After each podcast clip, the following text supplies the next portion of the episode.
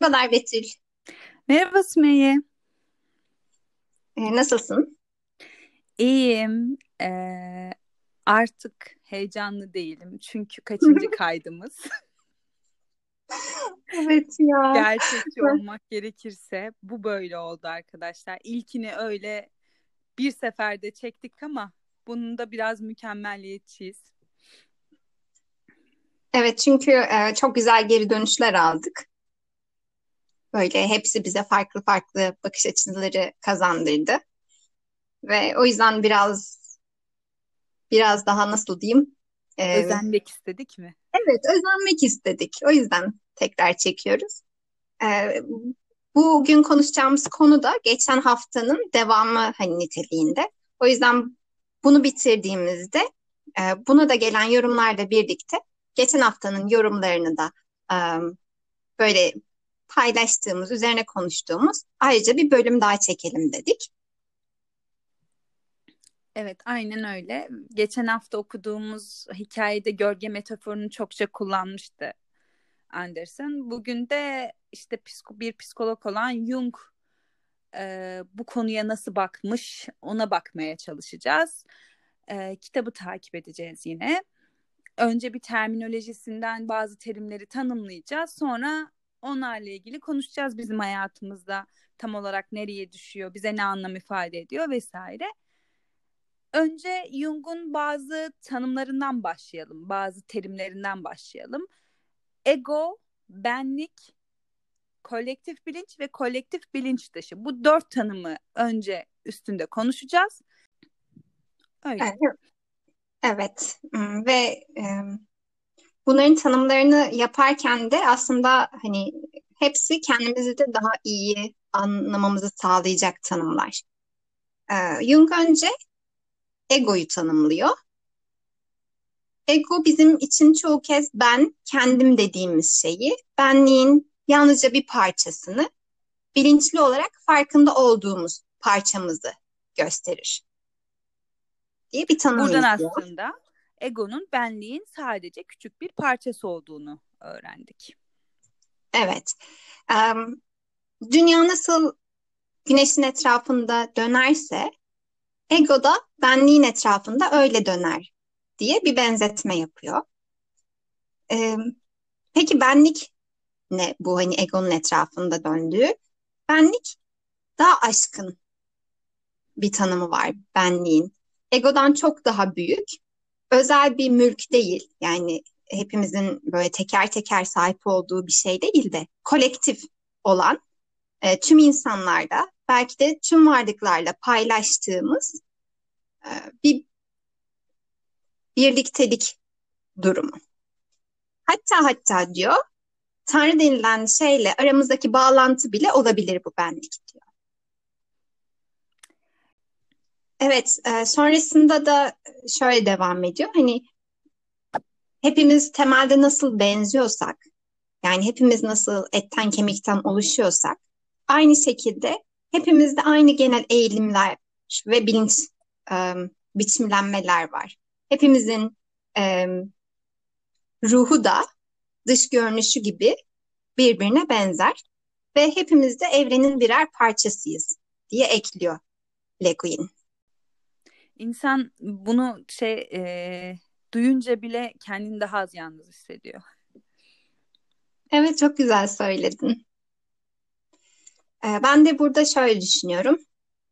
Ee, insanın doğayla arasındaki e, bağı anlaması, geçmişte yaşayan insanlarda, hani bu günümüzde yaşayan insanlarla ve gelecekte yaşayacak insanlarla bağlantılı olduğunu bilmesi.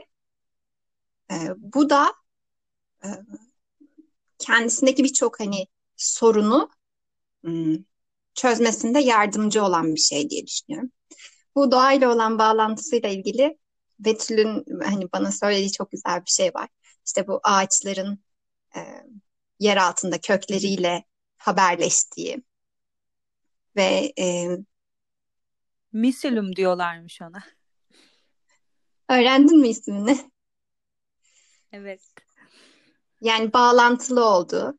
Hani mesela bir ağaca işte elimizi koyduğumuzda, gözlerimizi kapadığımızda ya da sırtımızı yaslayıp böyle o birlikteliği hissedebiliyorsak, işte bir tarihi dokuya yine bu şekilde hani dokunduğumuzda orada geçmişte yaşamış bizim gibi insanların olduğunu, gelecekte de yine e, benzer işte dertlerle benzer e, nasıl diyeyim? Yani Hislerle belki. evet evet. Yine yaşam sıkıntısıyla hani zorluklarıyla e, baş edecek insanların olacağı e, düşüncesi ya da aynı zamanda güzel şeyler de tabii ki. Hani sadece kötü nasıl diyeyim sıkıntılı şeyler değil de güzel hisler yaşayan insanların da orada yaşamış ve işte yaşayacak olduğunu bilmek bence e, bu birliktelik duygusu çok önemli diye düşünüyorum. Öyle bir de şey demiştin sen anlatırken bir akış içinde olduğunu hani geçmiş, gelecek ve şu anın bir akış halinde olduğunu kabul etmek, bağlantısını, o iletişimi hissetmek, bir parçası olduğunu hissetmek. Ben hiç böyle düşünmemiştim. O yüzden Sümeyye burada güzel bir pencere açtı açıkçası. Ve tam burayla alakalı bu akış, bir topluluğun bir parçası. Tam bundan bahsetmişken Jung'un yaptığı üçüncü tanıma gelelim istiyorum. Kolektif bilinç diyor. Yaralıyız biraz bu konuyla alakalı biz. Ee, yani okurken etkilendik çünkü hepimizi çok ilgilendiren bir kısım. Tüm küçük egoların en alt ortak paydası için diyor.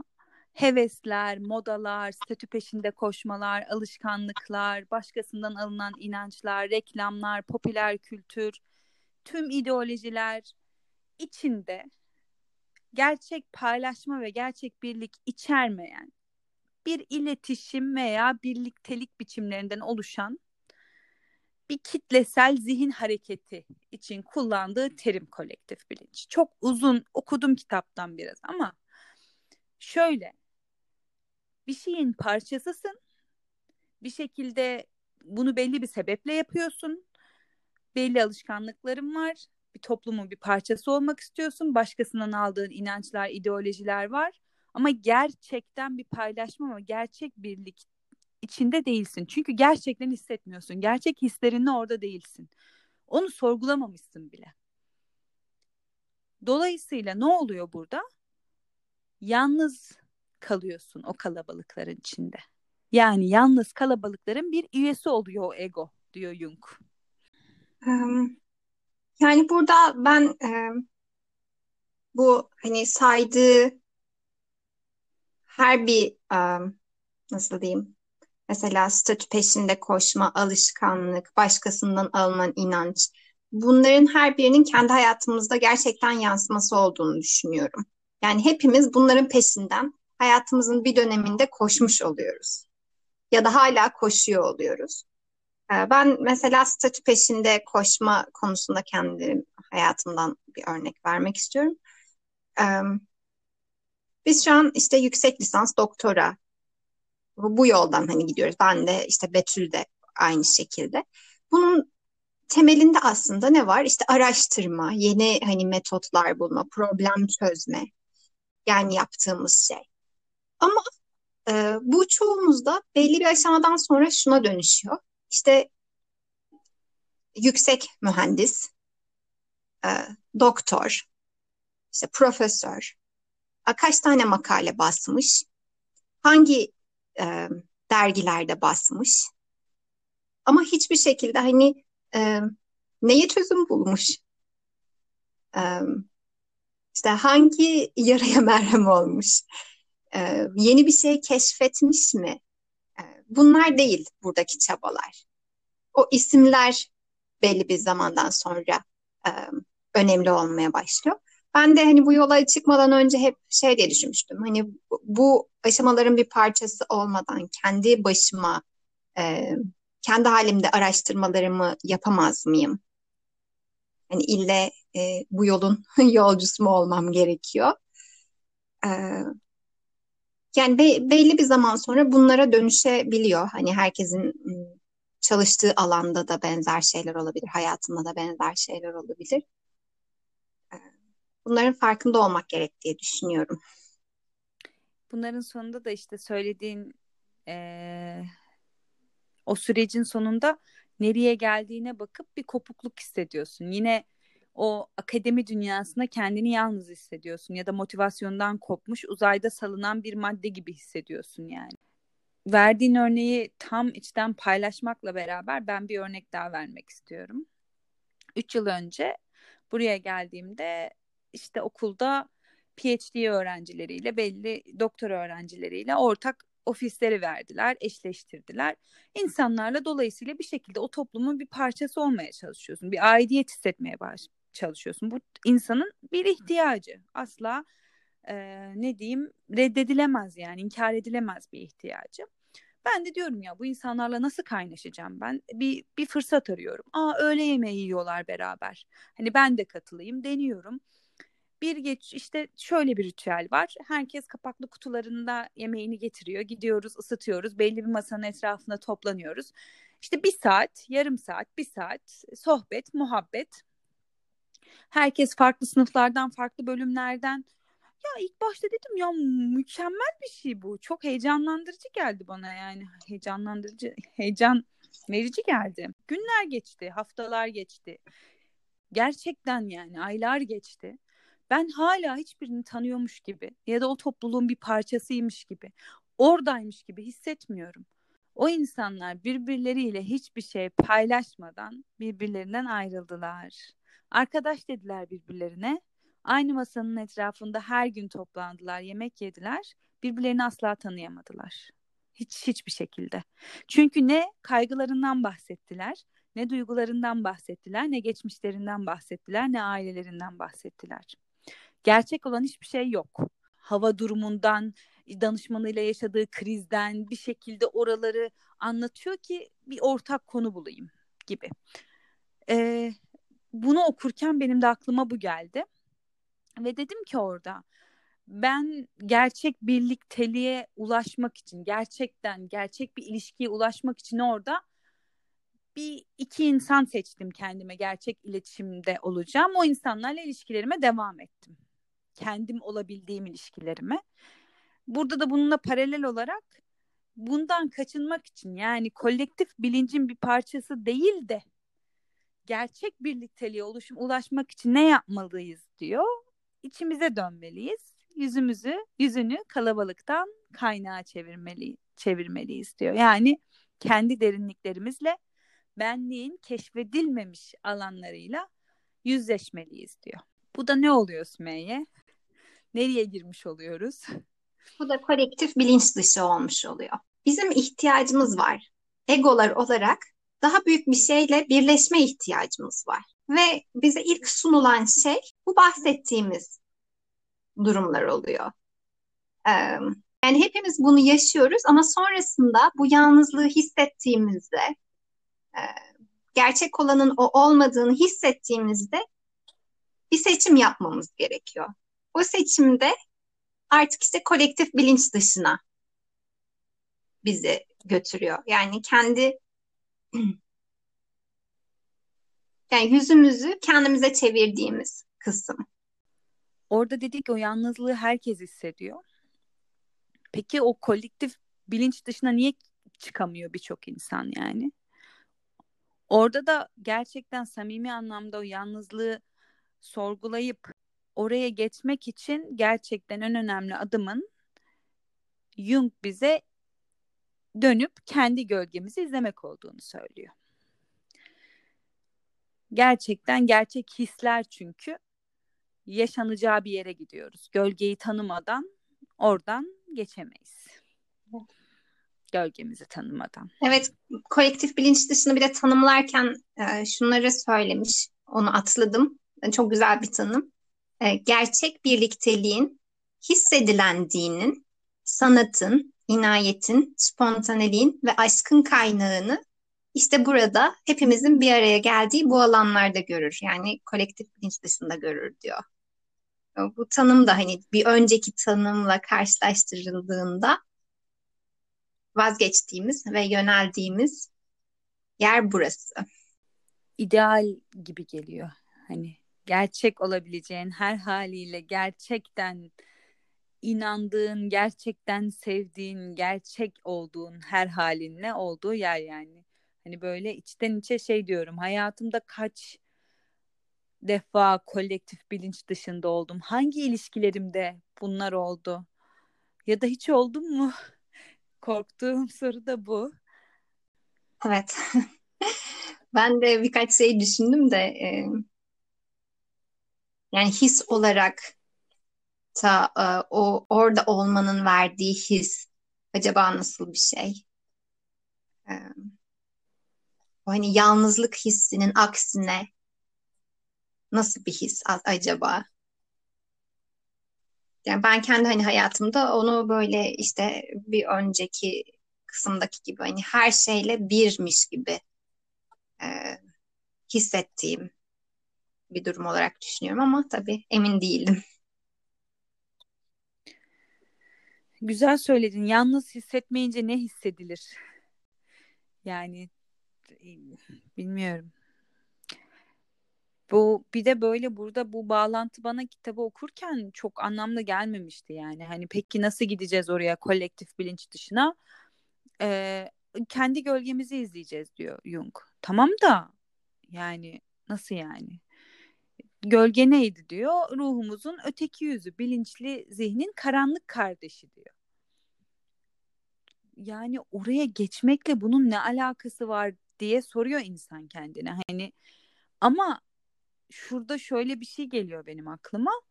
O kolektif bilinç dışına geçtiğimiz yer bizim tamamen gerçek olmamız gereken yer. Dolayısıyla bir insan gölgesiyle yüzleşmediyse, kabul edemediği diğer yüzüyle yüzleşmediyse nasıl orada gerçek olacak? Evet. Evet, çok güzel bağladın Betül. Çok haklısın. Evet, çünkü hani gölgenin tanımı tam olarak da o değil mi? Hani kabul edemediğin şeyler, bastırdığın, e, inkar ettiğin, kullanılmayan tüm hani özellikler ve eğilimler olarak tanımlıyorlar. Gölgenin gelişimi egonun gelişimine paraleldir diyor Jung. Egonun ihtiyaç duymadığı yani ego gelişirken ihtiyaç duymadığı ve faydalanmayacağı nitelikleri, özellikleri gölgeye atıyor. Gölgeyle beraber ego ikisi de belli biçimler, biçimlenmiş oluyorlar sonunda. Bir çocukken gölgen yok. O büyüme olgunlaşma zamanında yavaş yavaş hem egon hem gölgen oluşmuş. Yani oluşmakta oluyor o süreç içinde. Ee, ikisi paralel bir şekilde gelişiyor. Ve burada seninle konuşurken insan doğduğu aile, kültür dolayısıyla bunların e, sonuçlarında kabul edemediği, e, benimseyemediği şeylerin farklılaştığını, herkesin gölgesinin bunlarla paralel olarak şekillendiğini konuşmuştuk. Evet, insan kendi kültüründen çıktığı zaman yani ben buraya geldiğimde gördüğüm bir şey o. Hani farklı kültürlerden insanlarla tanıştıkça biraz bunu hissettim. Hepimizin hani gölgesinin de farklı olduğunu. Dışarıdan bu kadar görünen bir şeyin içeriden hiç görünmediğini görünce hani başkalarında da aynı şekilde bazen o kabul edemediğimiz şeyler aşikar bir şekilde başkaları tarafından görülüyor ama bize çok kapalı oluyor yani biz onları çok göremiyoruz. Ee, sen böyle deyince onları düşündüm ben evet, de. Evet evet haklısın. Hani onlar da nasıl görüyorsam aslında bende de var.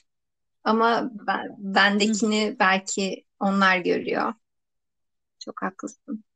Evet. Bununla tam paralel değil ama biraz benziyor. O görmek, birinde görmek. Burada e, şey demiş Jung, e, herkesin gölgesi gölgeye sahip herkes ama o gölge bilinçli hayatında ne kadar az varsa o kadar kara ve yoğun oluyor o insanın hayatında. Yani daha tehlikeli bir hale geliyor ve ruhun için bir tehdide dönüşüyor gölge. Çünkü sen onu bilinçli hayatına hiç almıyorsun, hiç kabul etmiyorsun. O da içeride sana hınçlanıyor gibi geldi bana. Evet, bir yandan da ben de şöyle düşündüm. Sen onu o kadar bastırıyorsun ve o kadar kendinden olarak görmüyorsun ki. Ee, sonra o ortaya çıktığında onu kabullenemiyorsun. Çok güzel söyledin şu anda. Böyle tam oturdu bende. Kabullenemeyince ne yapıyorsun peki? Kabullenemeyince de başkasına suç atıyorsun. Dışarıya başkalarına yansıtıyorsun. Ee, ben bu yansıtmayı çok e, çok değerli buluyorum. Yani kitapta da e, çok yani bir paragraf var biz bunu böyle altını çizdik. Daha çok e, benim kusurum yok, sorun onlarda ama hak etmişti gibi e, konuştuğumuz e, söylediğimiz yerler var. Hatta ben şöyle düşünmüştüm burayı okurken. Gerçekten en son ne zaman kendimi bir şeyde suçlu buldum? Ne zaman kendime kendimi karşıma alıp sen bunu böyle yapmamalıydın, sen şunu şöyle yapmamalıydın, bu yanlış oldu deyip kendime e, suçluluğumu kabul edip bir şekilde karşı tarafı suçlamadan o hesaplaşmayı en son ne zaman yaptım acaba diye düşündüm. Bu kendim uyguladığım bir testti. Belki dinleyicilerimiz de kendilerine yapabilirler. Çünkü bu yansıtmadan e, kurtulmamız gerektiğini söylüyor Jung. Gerçek dünyada yaşamak istiyorsak bir şekilde bunlardan vazgeçilmek vazgeçmek zorundayız ve kötüyü bulmamız gerekiyor. İçimizdeki suçluyu bulmamız gerekiyor. Başkalarına suçu atmadan kendi gölgemle hesaplaşmam gerekiyor diyor. Evet ve bunun yani kendimle hesaplaşmayı öğrenirsem ancak o zaman dünya için gerçek bir şey yapmış olurum. Yani ve günümüzün devasa çözülmemiş toplumsal sorunlarının hiç olmazsa minicik bir parçasını sırtlanmayı başarabilirim. Ya burada ben şeyi çok düşünüyorum. Gençken de hani çok yaptığımız bir şey. Böyle dışarıdaki şeyleri çözmeye çalışmak. Aslında çok büyük şeyler. Hani kahraman olmak istemek. Ee, sistemi değiştirmeye çalışmak. Ee, ve hani tabii ki değiştiremiyorsun. Ee, ve daha çok sinirleniyorsun. Ee, suçluyorsun. Halbuki yapabileceğin şey burada Jung'un dediği eğer kendi içindeki kötüyü ya da kendi içindeki e, bazı şeyleri düzeltmeyi başarırsan o zaman o sorunların bir parçasını da olsa çözebilmiş oluyorsun. Aslında kesinlikle katılıyorum.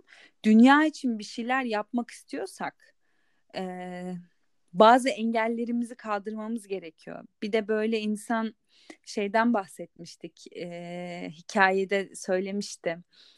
İşte şiir hep unutuyorum şiir evi e, gibi bir yer vardı. Oraya girmek istiyorsan gölgenle beraber gireceksin. Gölgeni kabul edeceksin diyordu.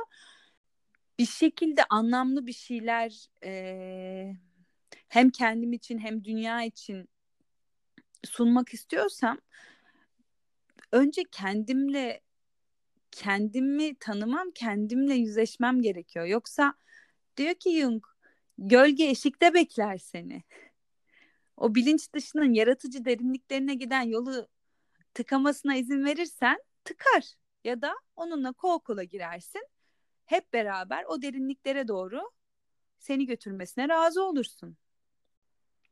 Eğer gerçek olmak istiyorsan bu hayatta yaptıklarınla, varoluşunla, her şeyinle. Evet ve bir önceki kısımda da ben niye ulaşmak istiyorsan diğer varlıklarla, insanlarla, hatta Tanrı'yla birleşmeyi de hayal ediyorsan o eşikteki gölgeyi oradan kaldırman gerekiyor.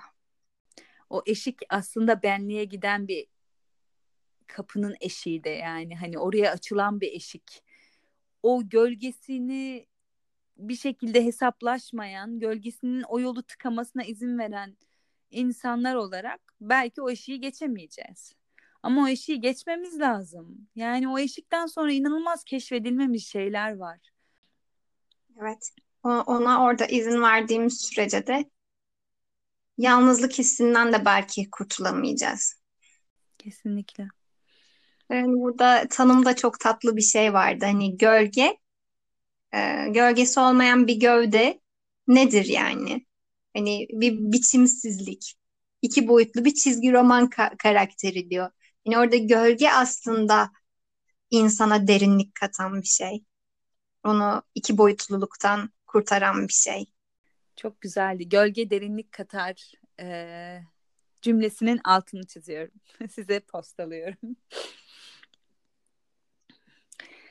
Burada daha sonra size bahsedeceğimiz son kısma geldik. Jung'un çocukluktan gençliğe o, o olgunlaşma dönemini tanımladığı bir yer var. Çocukken bahsettiği üzere çocuğun egosu daha henüz tanımlanmamış. E, gölgeleri de yok dolayısıyla ama Blue çağıyla beraber e, yavaş yavaş ego patlaması e, ve gölge de onunla beraber oluşmaya başlıyor diyor. Fakat çocuktan gençe genç olmaya geçişteki temel durum davranışları ve duyguları için sorumluluk almaya başlaması. Temel koşul bu. Ben burada şey düşündüm kendi adıma. Ben bazı davranışlarımın, bazı duygularımın sorumluluğunu tam olarak alabildiğimi hissetmiyorum bu hayatta. Sanki o kararı, o davranışı ben birinin e, yönlendirmesiyle almışım yani ona yansıtıyorum sorumluluğu. Çünkü niye suçluluk hissetmek istemiyorum onun ağır yükü. Çünkü e, pişmanım gibi. Dolayısıyla ben şöyle hissettim. Bazı taraflarımın çocuk kaldığını, hala olgunlaşamadığını hissettim burayı okuduğumda. O yüzden bu bana çok e, yani benim zihnimi aydınlattı açıkçası bu kısım. Öyle. Bu hani genel bir sorun diye düşünüyorum. Hani bizim jenerasyonumuzun e, sorumluluk alamamak ve e, olanlar karşısında başkalarını suçlamak genel olarak ortak bir sorun. Suçlu hissetmekten çok korkuyoruz. Yanlış yapmaktan çok korkuyoruz. Sanki dünyanın sonuymuş gibi geliyor bize. Halbuki hiç öyle değil. Evet onu ben de bu sene farkına vardım. Yani yeni yeni farkına vardığım bir şey. Bazen kendimi durdurup yani yanlış yaptın ama yanlış yapabilirsin. Hani önemli olan bu kısımda takılı kalmak değil yani. Önemli olan sonrasında o yanlışın işte sorumluluğunu alıp bir şekilde o olayı düzeltmeye çalışman. Ama sen oradan bir adım ileriye geçemiyorsun. Ne olayı çözebiliyorsun ne yanlışını kabullenebiliyorsun, ne o suçluluğu taşıyabiliyorsun. Gerçekten çıkmaz bir nokta orası. İlk kez bu sene kendime hani evet hani yanlış yaptın ama yanlış da yapabilirsin hakkını tanıyabildim. Çok güzel söyledin. Ben de daha iki gün önce şöyle söylemiştim kendi kendime. Hani böyle bir yolsa bu Bazen sendeleyeceksin, bazen düşeceksin, bazen kalkacaksın, bazen de koşacaksın. Ama tek bir e, seviyede olmuyor hiçbir şey. Sendelediğin zaman neden koşamıyorum diye, düştüğün zaman neden kalkamıyorum diye, koştuğun zaman neden duramıyorum diye sorguladığımız sürece o akış tam olarak e, yani bir, bir seviyede istiyoruz kendimizi ve o o o hayat değil yani. Hayat o değil. Hayat hepsinin içinde olduğu bir akış yani. Evet. Haklısın. Ve burada bir e, son şunu söylemek istiyorum bitirmeden, süremizi de çok aşmadan. Ee, bir bir kısım var diyor, bir zaman var diyor. Gencin gölgesi ona olduğundan çok daha kötü görünür diyor. Tümüyle kötü görünür. Bu da kendini suçlama, kendinden iğrenme durumuna kadar gider. Bu durumu atlatabilmesinin tek yolu da diyor, o gölgeye gerçekten bakması, onunla yüzleşmesi. Sihirleri, dişleri, sivilceleri, pençeleriyle onu kendisi olarak, kendisinin bir parçası olarak kabul etmesidir. Altın kelime burada da kabul etmesi. Yani e, semptomu verdi, sorunu verdi, çözümü de verdi. Bilmiyorum. Diyebilecek pek bir şeyim kalmadı benim. Bugünün konusu böyle parça parça hepsi çok önemli, üzerine düşünmemiz gereken, tekrar tekrar düşünmemiz gereken şeyler. Ya ben kendi adıma çok faydalandım. Umarım e, dinleyenler de aynı şekilde hissederler. Ben de öyle temenni ediyorum. Ve benliğe giden yolculukta rehberimizin gölge olduğunu unutmayalım. Evet. Hepimizin hani aynı yolun yolcusu olduğumuzu da unutmayalım. Yalnız değiliz. Evet ve hani umarım hepimiz işte o engeli kaldırıp işte gölgemizde sırtlanıp ya da onun bize ım, yol göstermesine izin verip bu benlik noktasında hani birleşebiliriz, toplaşabiliriz. İnşallah. Güzel oldu bu, bu hafta Sümeyye. Çok güzel oldu bence. Bence de yani konuşmak kolay değil bu konularda çünkü insan sürekli hani arka planda hem yaşadığı şeyler aklına geliyor hem acabalar vesaire ama e, paylaşmak anlamayı kolaylaştırıyor biraz daha. Kesinlikle. Buraya kadar dinlediğiniz için teşekkür ederiz. Bu oluşturduğumuz sıcacık çemberin içine girdiğiniz, ortasına yaktığımız ateşe ellerinizi uzatıp ısıttığınız için ya ben öyle hayal ediyorum. Öyle hoş geldiniz diyorum. Teşekkür ediyoruz bizi dinlediğiniz için. Kendinize iyi bakın. Görüşmek üzere. Hoşçakalın.